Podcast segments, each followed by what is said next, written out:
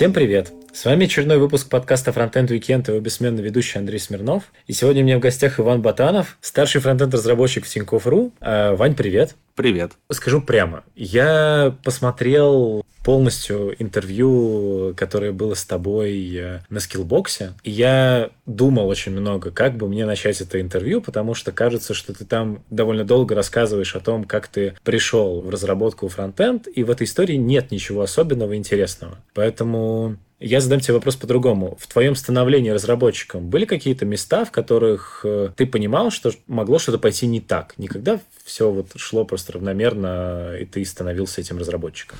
Слушай, ну равномерно у меня идет, ну там года два, наверное, последний. Конечно, были времена, когда я думал, что, блин, это провал, это не мое. Вот особенно, когда я с Билайна ушел. Я работал в Билайне на проприетарных технологиях. Писал на Билайн скрипте. Билайн скрипт? Да. Когда я оттуда ушел, рынок такой, что если ты не пишешь на чем-то модном, ну, в целом, ты не нужен. Билайн скрипт никому не нужен за пределами Билайна. Ты, ты писал в резюме, что ты писал на Билайн скрипте? Писал, да, но все просто спрашивали, что это. Ну, я объяснял, и я знал вот это, знаете. Ну и вот, я вспомнил, что когда-то я писал на PHP, и я устроился в такую прям говноконтору, что вот в тот момент я подумал, что, может быть, что-то идет не так. А ты вот э, называешь э, свою историю контор, там э, Билайн, Сбертех, вот сейчас Тиньков. Нет, это не Сбертех, это Домклик. Домклик – это отсоединенная дочка Сберовская, которая начинала как раз из-за того, что в Сбертехе есть очень много проблем, которые в Домклике хотели исправить. Окей. Ты называл еще, что есть очень много каких-то no-name контор. Да. Ну, немного их, наверное, штуки ну, если не считать поликлинику в Ясенево, то три. Ты работал в поликлинике в Ясенево кем? Администратором системным. Но это было в институтские годы еще. Ну, у всех есть практика в универе. Надо было как-то проходить практику, и мой друг тогда работал системным администратором. Если ходите в поликлинике, а есть там такие щитки, ну, не щитки, это терминалы. Они стоят, ты подходишь записаться к врачу. Ну, видимо, да, да, да, конечно. это ЕМИАС называется. Вот, и я вот эти ЕМИАС, э, ну, типа, как интегрировал в поликлинике, нас было двое представителей, и мы там вот эти терминалы настраивали, компы настраивали врачам, ну и прочую фигню. Это же интереснейшая работа. Ты же ну, делаешь э, софт для бабушек. Нет, я не делал как раз софт, я ничего не программировал, я скорее был администратором. Там был Linux, поэтому какие-то знания по Linux мне нужны были. Если рассказать, насколько интересная это была работа, то в какой-то момент я принес туда Xbox. И иногда еще на этой работе я отвечал бабушкам, в какой кабинет им надо пройти. Ну, в регистратуре. Да, я сидел, сидели регистраторы, и рядом было наше место, и когда не было регистраторов, нас постоянно драконили пациенты. И иногда приходилось отвечать что-нибудь.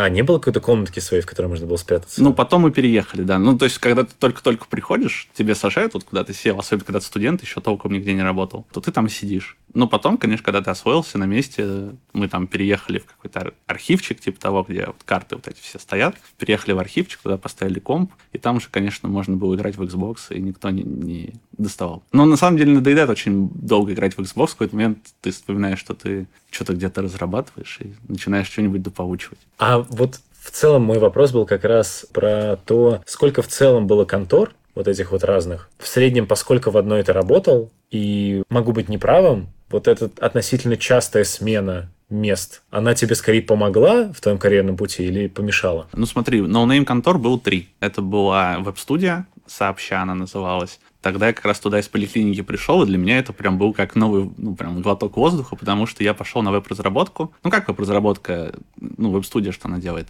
Сайт, всякие визитки и прочие интернет-магазины. Это был Bitrix, я там чуть на PHP пописал, чуть на JS. После этого ушел в Beeline. А в Beeline я проработал полтора года, и там я почувствовал, что такое находиться в зоне комфорта и насколько полезно из нее выходить. Потому что на тот момент мне казалось, что я получал неплохие деньги, в принципе, работа меня устраивала, я понимал, когда ты работаешь на проприетарных технологиях, рано или поздно наступает такой момент, что ты, в принципе, все понимаешь, все знаешь. И не надо ничего поглощать извне, потому что всегда одно и то же. Ну и как-то я там засиделся. В общем-то, и не уходил бы, если бы не кризис, который тогда бахнул, это был 2014 год, когда доллар 100 рублей стоил. И там получилось так, что я работал сначала в аутсорсе, в Bell-интеграторе, потом меня перевели в Билайн, ну, типа, повысили, перевели в Билайн, и потом сократили по соглашению сторон, потому что я работал в Билайне меньше года, и мой возраст что-то был какой-то слишком низкий. Ну и все, мне, мне там выплатили какую-то часть денег, сократили, и я вышел никому не нужный оттуда. Я ходил по собеседованиям, достаточно долго ходил с теми знаниями PHP, которые были на момент, когда я уходил из веб-студии.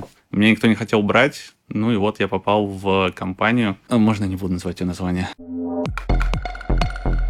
я до интервью выяснил у тебя, что ты уже стал сейчас э, э, что-то типа тимлида в Тинькове. Mm-hmm. Вот как ты свой путь, который ты проделал э, до этого момента, оцениваешь? Он был тяжел, он мог бы быть более оптимален или как? Просто предвосхищая, почему я все эти вопросы задаю, потому что ты пришел на интервью к ребятам в Skillbox, и, соответственно, там рассказывал как раз про то, какие есть там нюансы, какие-то хинты для джунов, как вообще устроиться и так далее. Тебя пригласили туда, потому что ты вот в этой теме считаешь себя прошаренным? Или как это получилось? Слушай, ну я вообще не считаю себя прошаренным, начнем с того. Ну, то есть я никогда не говорил, что я ниндзя и прошаренный. Просто так выходит, что моих знаний более чем достаточно для каких-то вещей, каких-то задач.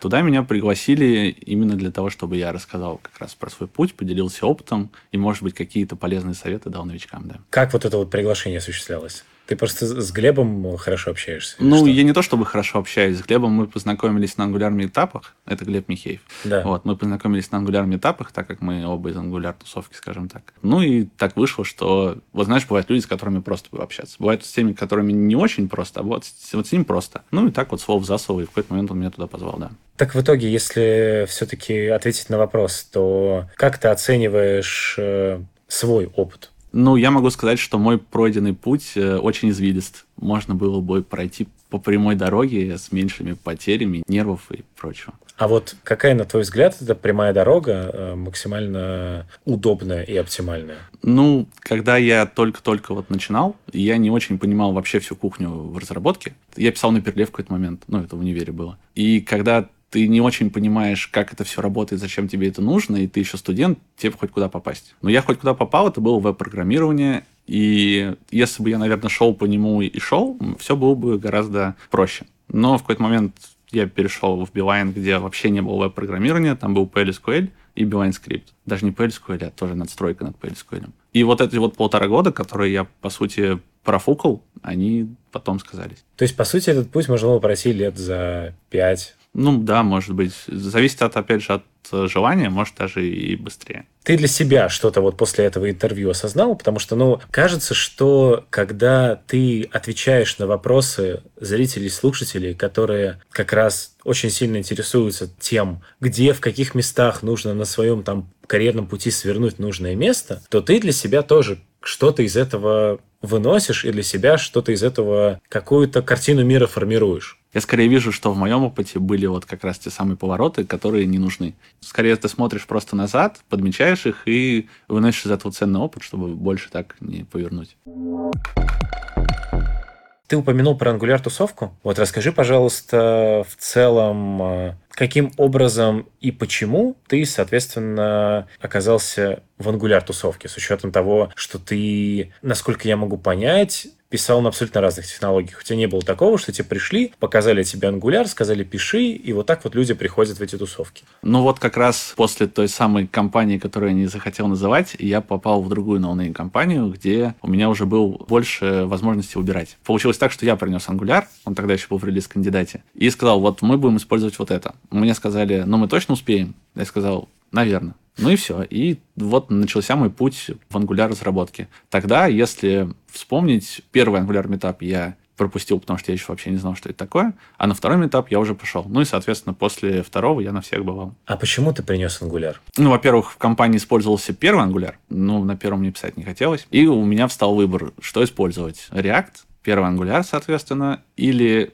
как топил мой руководитель, взять jQuery готовую админку, сейчас jQuery возьмем, 6 секунд, все будет готово. И я выбирал между React и Angular на тот момент. И почему-то мне понравился Angular. Ну, то есть вот что-то привлекло, не знаю. Я его взял, начал изучать, начал копать. На тот момент в Angular чате было что-то в районе 300 человек. Сейчас там 3-400. И, соответственно, ты вот застал все вот это развитие. Да, я целиком вот прям погрузился во всю вот эту вот тему. С технологической точки зрения интересно, как оно, в принципе, обычно развивается. В какой момент э, выстреливает это окончательно наружу? Если я не ошибаюсь, то как раз с Angular это был не бум такой, да, прям взлет, а э, скорее такой раз, раз, равномерный процесс. Там был период, когда, по-моему, пятая версия вышла, если я не ошибаюсь, на Stack Overflow были графики, то есть там прям видно бум такой, но он там не очень большой. Вот. И вот после пятой версии все более-менее начали смотреть, наверное, посерьезки на, на Angular. До этого все не понимали, что это такое, думали, что это какая-то либо там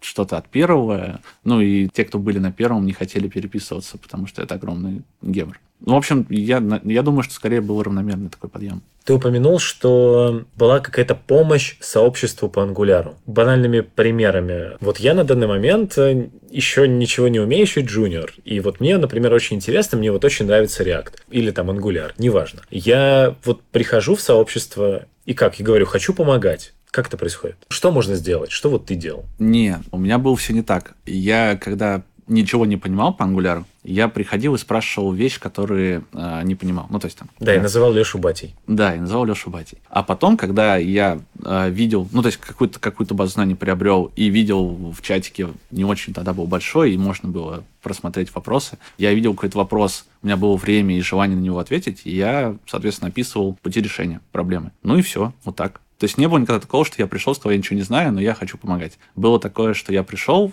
поспрашивал какие-то вещи, которые мне были непонятны, и после этого начал помогать. То есть там нет как таковой помощи с организацией, там есть а, помощь а, только с... в плане того, что ты пришел, ответил просто кому-то на вопросы, такому же человеку, как ты, и все. А, да, я никак не связан вообще с организацией ничего, что связано с ангуляром в Москве. Ни к метапам, ни к э, чатикам, нигде. То есть я просто как вот внезапно такой появившийся человек, который начал что-то делать. Мини-гуру ангуляра. Ну, гуру, наверное, это громко будет сказано. Ну, знаешь, человек. Расскажи тогда, в какой момент после этого ты начал записывать курсы по ангуляру? О, это вообще интересная история. Кстати, на самом деле записывать курсы меня сподвигли лофтблог. Привет, ребят. И с того момента я, в принципе, не очень их люблю. В чем история? Я был вот как раз вот в этом чатике ангуляровском, и что мог, помогал. Так вышло, что там помогали ты единицы. Это был Леша Охременко, ну, он прям, я его Бати называл когда-то. Давай его Бати спросим в чате, ну, давай. Еще там пару ребят, ну, и я помогал. И вот э, видимо, какие-то волонтеры из блога, это не вот эти вот два парня, а кто-то от них мне написал, не хочу ли я попробовать записать курс. Ой, не курс, а урок. Я сказал, ладно, попробую, записал урок. Они сказали, классно, а теперь запиши нам курс. Ну, типа, если вкратце рассказать. А если чуть подробнее? Если чуть подробнее, я им скинул видео, они сказали, что хороший урок, типа, неплохой, ну вот, но мы не можем выкладывать по одному уроку, потому что э, авторы часто сливаются и не дописывают до конца. Давай ты запишешь нам курс, мы его будем выкладывать. А я не мог писать прям курс, ну, потому что когда, когда тебя просят записать курс, это тебе говорят, давай ты поработаешь на нас, и, типа, мы выложим это на ютубе от себя. Это прям то же самое, как вместо тестового задания дать да, э, вот, полноценную верстку проекта. Вот что-то типа того, да. И ну, мне как-то показалось, что это немножко наглость. Ну и в целом мне очень не понравился такой подход. Ну и все, я сказал, что не буду я вас ничего выкладывать, и написал Олегу в код Доджа. Почему код Доджа именно был выбран? Когда я осваивал Angular, там уже какие-то уроки у него были. И это был, наверное, ну там, если не единственный ресурс на Ютубе, то, может быть, еще какой-то один. Поэтому я уже про него знал. Мне, в принципе, нравилась его подача, и все нравилось на этом канале. И я написал ему. И Он... как дальше технически? То есть у тебя уже был записанный урок, но ну, ты там... его дал посмотреть. Да, но там не было того, что это типа урок для лофтблога и, ну, и понятное прочее. дело. Да. да, это был просто урок без каких-либо привязок. Я его дал посмотреть Олегу, он сказал, круто. Я спросил, не хочет ли он выложить. Он сказал, что он выложит. А так как я до этого уже с блогом пообщался, я ему сразу сказал, что я не смогу записывать целиком курс там, какие-то кратчайшие сроки. У меня, когда есть время, я буду выкладывать. Он сказал, ладно, ему это подошло, и с тех пор мы начали сотрудничать. Сколько ты уже сотрудничаешь с ним? Наверное, года полтора. Ну, это такое, знаешь, сотрудничество вин-вин. То есть он от меня ничего не требует, я от него особо тоже ничего не требую. То есть у меня есть как время или желание, а я что-то делаю. А что это тебе дает? Ну, во-первых, это социальный балл, как сказал Глеб, ты же спросил. И, соответственно, во-вторых, это странно, но как, когда после выкладки там нескольких уроков я пошел по собеседованиям, так вышло. На каждом собеседовании спросили про это. Потому что, видимо, не только я один смотрел этот ресурс по ангуляру, я же ходил на ангуляр собеседование. Когда я приходил, меня уже знали. Не все, конечно, но там процентов, наверное, 60-70 уже знал, кто я. Как раз, ну, понятно, наработав себе этих социальных баллов, ты уже сколько на данный момент записал этих уроков? На самом деле не очень много, они не очень часто выходят, ну, может быть, штук 10. Ну, смотри, Олег, да, который владелец канала, он э, нигде не работает, это вот прям его основное занятие. То есть ему нравится это. У него есть какой-то смешный доход, но а. он не основной. И он э, целиком и полностью уделяет время вот каналу. Каналу и всего, что с ним связано. Сайт, курсы и прочее. Так как у меня это больше хобби, и я с этого, в принципе, не планировал никогда получать какую-то монетизацию, то, соответственно, времени уходит гораздо меньше на все это дело. Поэтому, когда у меня есть настроение и свободное время, я сажусь и записываю. Это же тоже не быстро. То есть записать урок, это так кажется, что это там что такого, открыл редактор, что-то сказал и все. На самом деле, как пишутся уроки в моем случае, я сначала думаю, что я хочу рассказать, ну, то есть, соответственно, убираю тему. После этого я пишу код один раз. После этого я по этому коду записываю себе все то, что мне нужно будет сказать. То есть После... прям сценарий? Да, прям сценарий. После этого я еще раз пишу код до тех пор, пока я не сделаю все более-менее, чтобы, ну, там, понятно, его монтаж присутствует, но в целом, чтобы смотрелось так вот на одном, ну, не на одном дыхании, а без ошибок. После этого я записываю голос, и после этого я этот голос режу, соответственно, дорожки, и в местах, где нужно говорить, это говорю. А-а-а. Да, это вот так происходит. Может быть, поэтому отчасти ну, надеюсь, что уроки кому-то понравились. И, может быть, поэтому их и смотрят, потому что большинство уроков на Ютубе это, ну, сейчас мы посмотрим, и вот понеслось там на 40 минут. Такие уроки никто не смотрит, это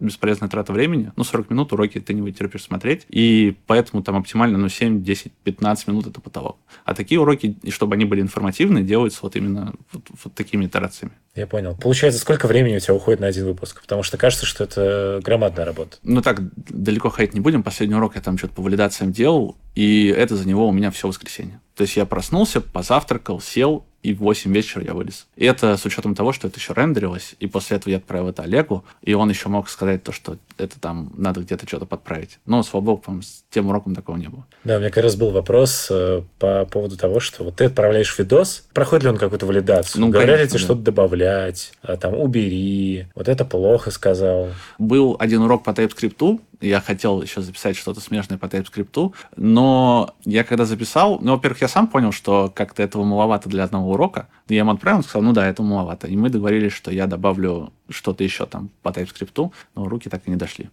Может быть, еще дойдут. А у тебя есть какой-то план по тому, что будет дальше? Или ты просто вот равномерно будешь раз в полтора месяца записывать урок? Это вообще спонтанно происходит. То есть, угу. если посмотреть по временным интервалам, то я там мог не записывать все лето. Не, я, я в среднем имею в виду. Нет, у меня никакого плана нет. Я либо записываю ту тему, которая мне интересна. Особенно это было раньше актуально, потому что когда ты изучаешь что-то новое, ты хочешь как-то, о, круто, я поделюсь. Либо это какие-то вещи, ну, в комментариях, когда ты читаешь комментарии, то ты слышишь обратную связь. Кстати, она бывает самая разная. И хейтеры там тоже есть, что странно. А как хейтят? Хейтят в основном с английский. Ну, у меня английский, я не скажу, что хороший, он скорее такой прям не очень. Особенно разговорный. Ну, то есть, когда ты называешь там итом, а не айтом или там что-то еще, обязательно найдется один-два человека, которые тебе об этом напишут. И у меня была вообще история смешная. Я записал первый урок по Angular CLI, я вот его начал так называть после этого. А ты это называл его Кли, да? Да, Понятно. вот. Я называл Кли, и во всем видосе я называл Кли.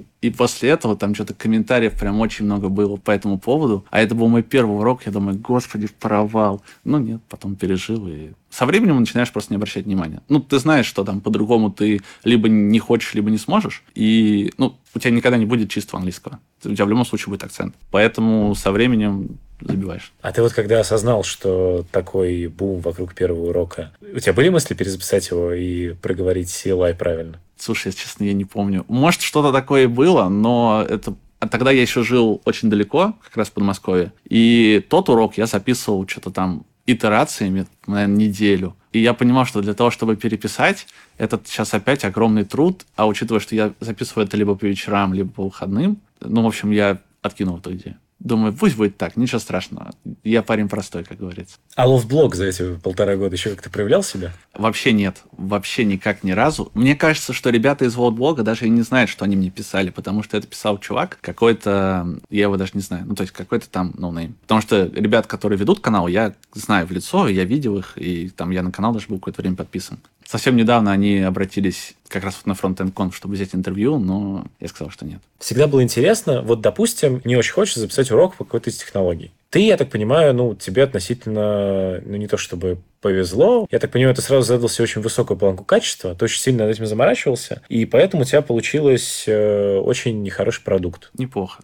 Вот если просто какие-то кустарные колхозные уроки, хочется записывать, но все-таки рассказать вот то, что ты уже попытался, сделал. Как это делать? Куда их отсылать? Тем более, что, вот как мы выяснили, лофтблог не берет э, уроков, берет только если ты ему сразу курс запишешь. Слушай, ну это было в феврале 2016 года, да, я общался с лофтблогом. Может быть, что-то изменилось сейчас? Я не знаю. Ну ладно, ну не будем все скатывать к обсуждению лофтблога.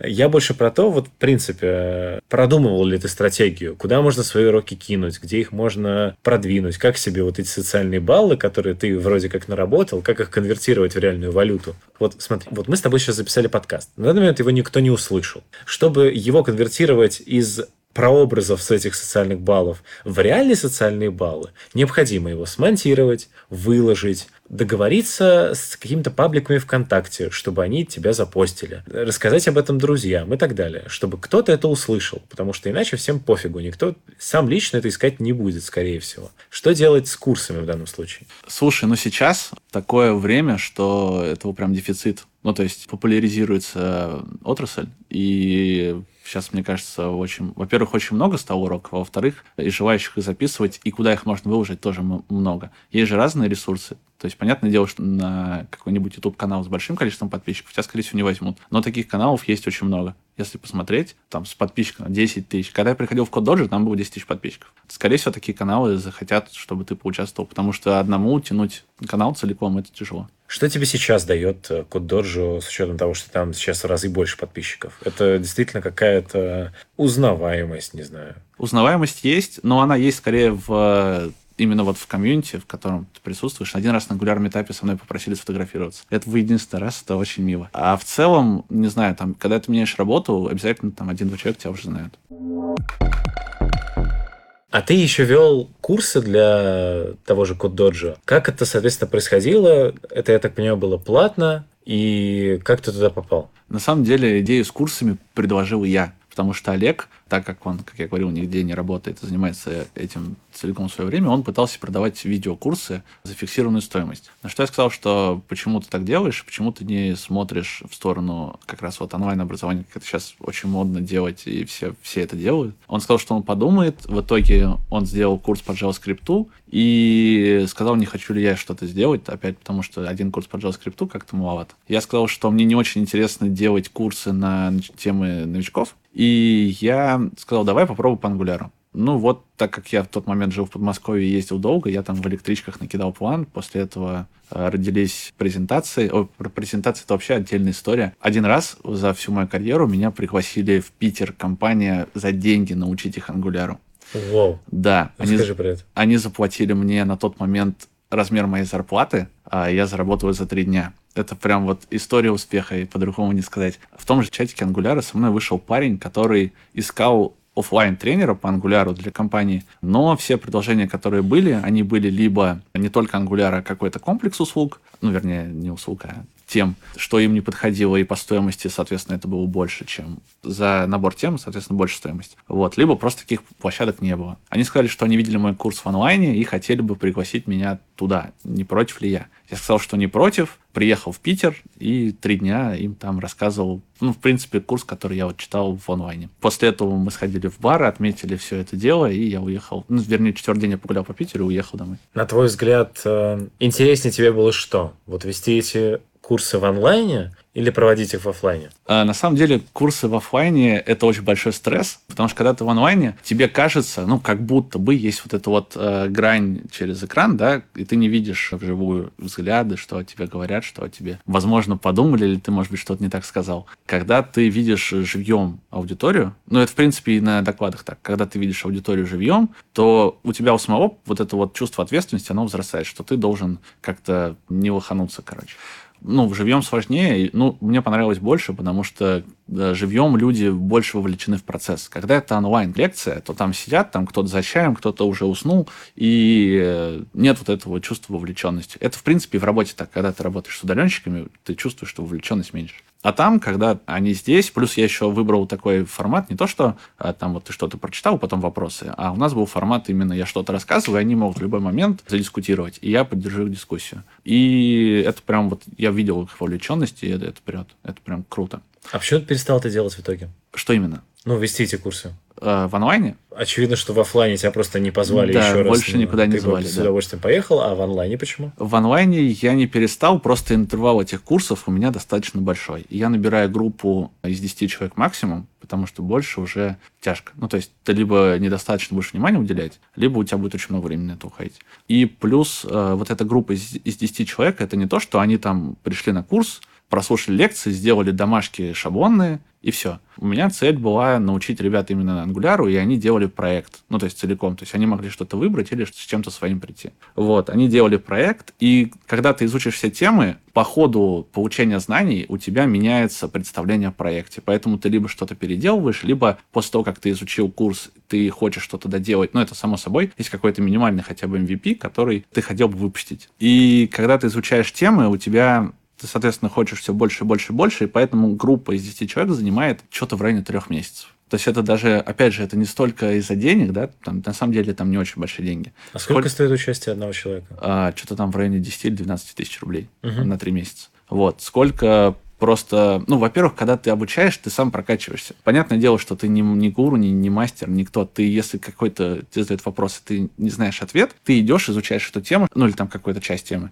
чтобы потом э, донести это понятным языком до своего какого-то там подавана. И чтобы нормально до него донести, ты должен сам погрузиться, пощупать, почувствовать, ну и, собственно, понять. И тебя самого это достаточно сильно прокачивает. И я вместе с этими ребятами там какие-то свои слабые узкие зоны также прокачивал. То есть это даже, наверное, первостепенная мотивация, нежели там какая-то монетизация. А ты не думал каким-то образом, соответственно, выходить из-под крыла код доджи и делать это как-то отдельно? Непонятно, чем тебе помогает в этом Олег. Я понял. У меня бывали черные деньки такие мысли. Ну, то есть, понятное дело, что когда ты с человеком какое-то количество времени продолжительно общаешься, у вас бывают какие-то конфликты. Ну, или там какие-то просто разногласия. У меня бывали такие мысли, но я просто понимаю, что для того, чтобы сделать хоть что-то, чтобы это начало там как-то активно набирать учеников даже хотя бы, да, то это надо проделать до этого. Помимо курса тебе нужно проделать большую работу, набрать аудиторию, там, да, какую-то рекламу, может быть, запустить, ну, что-то такое. Какой-то продакшн, короче, сделать, прежде чем это пойдет. Это раз. А два,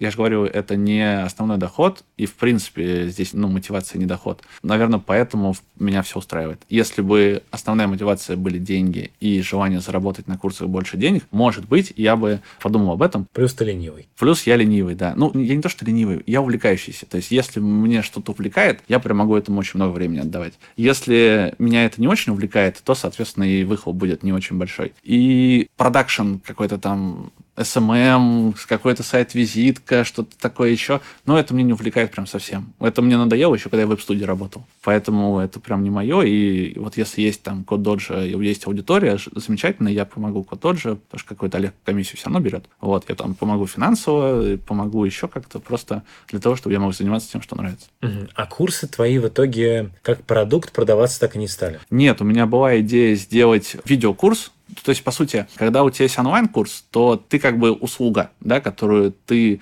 вынужден каждый раз делать. А если ты записываешь видеокурс, например, как на Udemy, то ты делаешь продукт, который потом будет продаваться. И ты сделал один раз усилия, и потом как бы получаешь доход с того, что это просто продается. Но я расписал план всего того, что я хотел сделать по Angular, плюс затронул TypeScript. Там получилось что-то в районе 250 видосов. Я понял, что если я делаю видос день, то это делает 250 дней. И я понял, что это какая-то несбыточная мечта. Можно сделать итеративно, ну, наподобие там MVP, да, то есть какую-то первую версию, потом что-то проапгрейдить, проапгрейдить, проапгрейдить. Я эту идею вынашиваю, но пока еще не дошел. Я могу быть неправым, поправляй меня, если я буду где-то говорить ерунду. Кажется, что в Тинькове есть несколько собранных, условно, личностей из фронтенд-разработки, которые при этом э, выступают на конференциях. Их довольно много, вот этих вот людей. Там далеко не надо ходить. Там есть Даша Пушкарская, там есть ты, есть еще ребята. Да там тот же Леша Хременко, с учетом того, что он работает в IPN Web, все равно проводит тиньковские метапы по ангуляру, в том числе в Тинькове. Каким образом внутри происходит взаимодействие с такими рода людьми. Имеется в виду что? Имеется в виду, что наверняка же те, кто с вами взаимодействует в Тинькове, ваши там начальники, они понимают, что вы несете не только рабочую ценность, но вы несете еще какую-то пользу комьюнити. Соответственно, к вам, наверное, немножко другой спрос, не в том смысле, что вы меньше задач должны делать, а в том смысле, что люди изначально понимают, что вам нужно выделить время на такие-то активности, на что-то подобное. Прав ли я? Ну смотри, давай твой вопрос на самом деле состоит из двух частей. Давай сначала ответим на первую. Тиньков действительно достаточно активно сейчас проводит, ну как я не знаю, компанию, наверное, ну, то есть там есть отдельный человек, он дефрел, Таня Смирнова. Вот ее работа — это вот заниматься как раз вот всем, что связано с комьюнити. И если ты хочешь выступить на конференции, то она тебя проводит там от желания выступить до финального выступления. Она сидит в первом ряду, там, поддерживает тебя и прочее. Тренинги, прогоны, если тебе надо прогнаться, она там собирает фокус-группу и прочее. Ну, в общем, в этом плане они молодцы. Плюс ты видел, видос они записали, видео приглашение. У меня следующий вопрос вот, об этом. Хорошо. В этом плане они большие молодцы, им респект, и, наверное, такого продакшена я пока еще не видел ни у кого. Когда я туда шел, я не думал, что так будет, честно скажу. То есть я не знал, что там такое есть. Второй вопрос по поводу времени. Смотри, в школе, когда я учился в школе, я играл в театре. И там учителя понимали, что есть э, там генеральная репетиция, да, там день, когда ты выступаешь. Ну, то есть, наверное, здесь тоже так. То есть, наверное, кто-то понимает, что если ты уехал на конференцию на два дня, то не надо тебя ругать или журить, а понимает, что, ну, это конференция. Ну, наверное, так. Смотри, давай так, я не буду говорить за всех, да, а, я могу сказать про свой опыт. А, я думаю, что если ты выступаешь на конференциях, к тебе могут как-то там относиться с какой-то поблажкой, но в целом а, ты не будешь э, карьерно развиваться, если ты не тащишь. Что я имею в виду под тащишь? Если не только там то, что ты задачи не делаешь, а то, что там ты не проявляешь инициативу, не видишь какие-то проблемы в команде или там в целом, там, может быть, в подходах, которые используются, и не говоришь об этом. Ну, то есть ты должен быть активным. И если ты активный, плюс ты еще выступаешь на конференциях, то, соответственно, у тебя, ну, там не, не только выступаешь на конференциях, а просто какую-то активность в комьюнити имеешь. Конечно, наверное, у тебя все будет хорошо. Ну, то есть э, мало быть просто выступающим или просто активным, надо еще тащить и вкалывать. Не, просто я думаю об этом под каким углом? Я думаю об этом под тем углом, что каждый, кто имеет к этому отношение в Тинькове, понимает, что ты несешь большую ценность, чем просто разработчик. Что вот ты пришел ко мне в подкаст, я сказал, что ты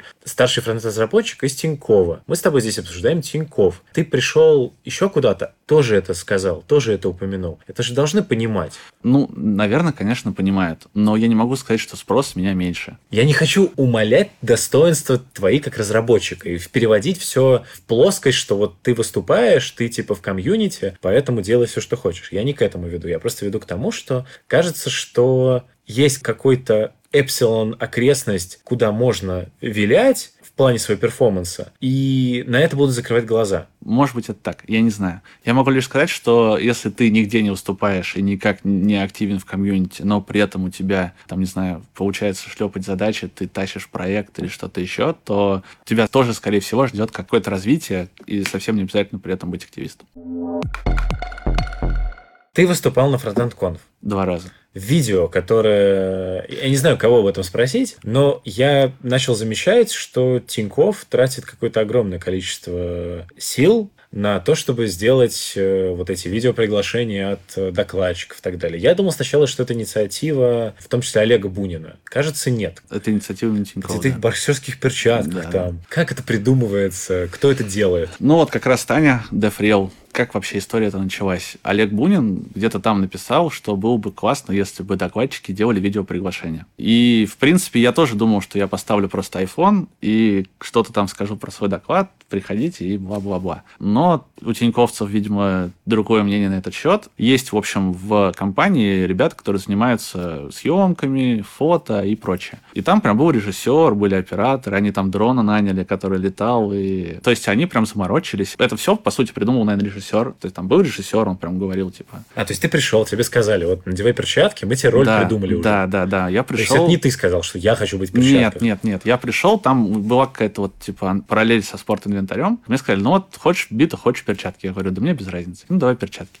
Ну и все, я надел эти перчатки и весь день в этих перчатках сидел. Не весь, весь день, день? Пол, полдня, но это за него с трех часов дня, ну, где-то, наверное, до заката. Тебе нравится то, что получается на выходе? То, что сделали видос, блин, мне очень понравилось вообще. Я даже маме скинул посмотреть. Ну, то есть, я прям проникся. Это прям работа, которая видно, что ее проделали, и, ну, это респект выступлением своим ты доволен больше, чем этим видосом или меньше? Слушай, на самом деле с моими выступлениями это отдельный разговор. У меня есть одна большая проблема. Когда волнуюсь, я задыхаюсь. Это прям вот проблема номер один для меня, и я сейчас думаю, как это решать. И в этот раз как раз этого было по минимуму. В принципе, у меня все прошло неплохо, и я даже не думал, что придет столько людей, сколько пришло. То есть там как, начало было в 4, и в 4 часа там сидело 3 ряда. И я думаю, ну, наверное, тема не зашла, ну или там как-то не пошло. А оказалось, что там в холле был какой-то розыгрыш призов, и после этого люди повалили, и они даже стояли. И, в принципе, отзывы, которые я слышал потом, тяжело себя оценить, потому что мне всегда кажется, что я где-то не доработал, что-то не сказал, или там как-то не так что-то сделал. Но в целом, после, когда я общался с ребятами после, вроде норм. Вроде говорят, что неплохо. Окей, а исходя из чего была выбрана тема про качество кода? На самом деле, я писал достаточно долго, ну, сколько? Получается, я писал на ангуляре именно полтора года до того, как я пришел в Тиньков, может быть, даже чуть побольше. И я привык писать в каком-то стиле в своем. В Домклике не было ничего подобного, типа как кросс-ревью и прочее. У нас была команда, мы ревьюли код, и прочее. Когда я пришел в Тинькофф, там есть такое понятие, как кросс-ревью. И когда я начал смотреть, как люди пишут из разных команд, то есть ты даже не знаешь, по сути, этого человека, он работает просто в, в одном большом проекте. Я работаю в CRM, вот он работает где-то в CRM. Он может сидеть где-то удаленно, и ты с ним так вживую даже никогда не общался. Когда ты смотришь на какие-то участки кода, которые тебе конкретно режет глаз, ты хочешь как-то об этом поговорить, обсудить. Ну и вот так, в принципе, родилась эта тема. То есть я просто наблюдал какие-то вещи, которые мне конкретно были непонятны. Это в итоге превратилось в доклад. Я не могу сказать, что это именно в Тинькове так. Это в принципе так, когда ты меняешь работу или там хотя бы команду. Ты натыкаешься на такой. Там Леша Охременко делал доклад по рефакторингу. Он там говорил, вот, нам хочется все переписать. Вот когда ты приходишь куда-то, ты, естественно, там люди пишут по-другому, и тебе хочется что-то в свое внести или там что-то исправить. У меня был еще один банальный вопрос. Я какое-то время назад сменил работу, теперь как бы работаю в Web и я тоже сейчас работаю с Angular программистами, и мне было интересно, если раньше, нанимая реактор-разработчиков, я не искал конкретно реактор-разработчиков. Я искал фронтендеров, которые умеют писать на реакте. Ну или писали на нем когда-то. В Web и вот от тебя я тоже слышу что-то похожее, ищутся конкретно Angular-разработчики. То есть человек, который при этом даже не писал никогда ничего на Angular, даже не будет рассматриваться. Почему так? Почему вот эта вот разница есть? Я думаю, из-за порога вхождения. Ну, то есть, смотри, когда ты берешь Angular, там есть очень много вещей, которые... Ну, почему так любят Angular бэкэндеры, например, да? Потому что им какие-то вещи, которые есть в Angular, они импонируют. Сервисы, например, или dependency injection.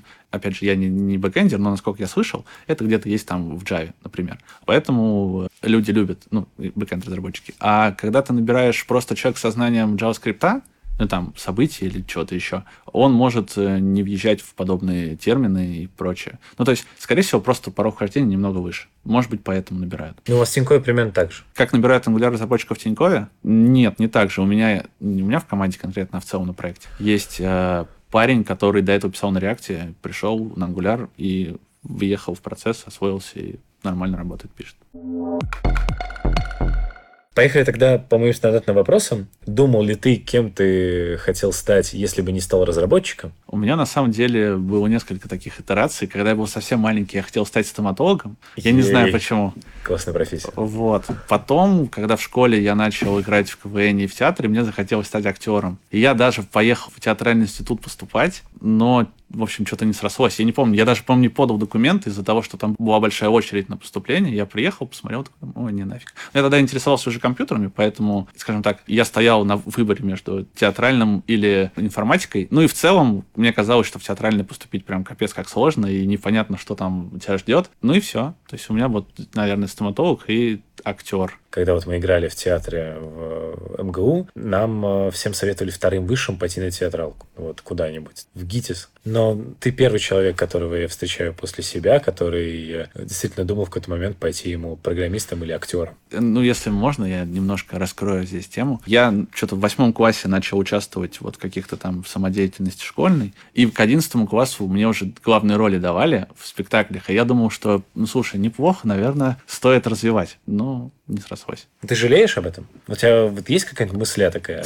Вот. Приходит, ты просыпаешься утром такой, а я могу проснуться звездой сейчас. Нет, у меня такой мысли нет. У меня есть другая мысль. Когда снимали вот как раз этот ролик, где я в боксерских перчатках, я понял, насколько это тяжело. И насколько я деревянный еще, я понял. Потому что, блин, это прям очень сложно. Ну, то есть, когда тебе говорят, сделай вот это, а ты, ну, не знаю, либо ты просто скован, либо ты, в принципе, не можешь что-то изобразить на своем лице. Ну, в общем, это тяжело. Это прям... Я думал раньше, что в этом нет ничего такого, но я переосмыслил после участия как раз в таких съемках. Думаю, что вопрос React, Angular, Vue или Ember задавать э, довольно глупо в той форме, в которой я его делаю обычно. Поэтому давай ты хотя бы расставишь React, Vue и Ember местами. Скажем так, я совсем немного погружался во Vue, прям очень немного. Но из того, что я про него слышал, ну, он импонирует мне. С Ember я совсем профан, ну, то есть я прям не имел с ним дела, поэтому не могу ничего сказать, но он будет перед React, а React где-то там... Почему так? Это мем, скорее, просто мем. Не, ну в целом я писал немножко на реакте, и он неплох. Ну да, наверное, если бы он был плох, его бы не использовал так много человек и компаний. Наверное, я считаю, что надо выбирать инструмент, как бы это банально не звучало, то есть молоток под гвоздь, а не просто забивать все бензопилой. Но есть ли действительно гвозди, для которых нужен React? Да, наверное, да. Ну, то есть... Э, Какие это гвозди? Слушай, это скорее какие-то такие приложения, как правильно сказать, ну, какие-то продакшн-приложения, короче. Ну, то есть не очень сложные приложения, но при этом у которых там есть какая-то нагрузка, ну, в общем, какой-то вот... Часто делят в компаниях, что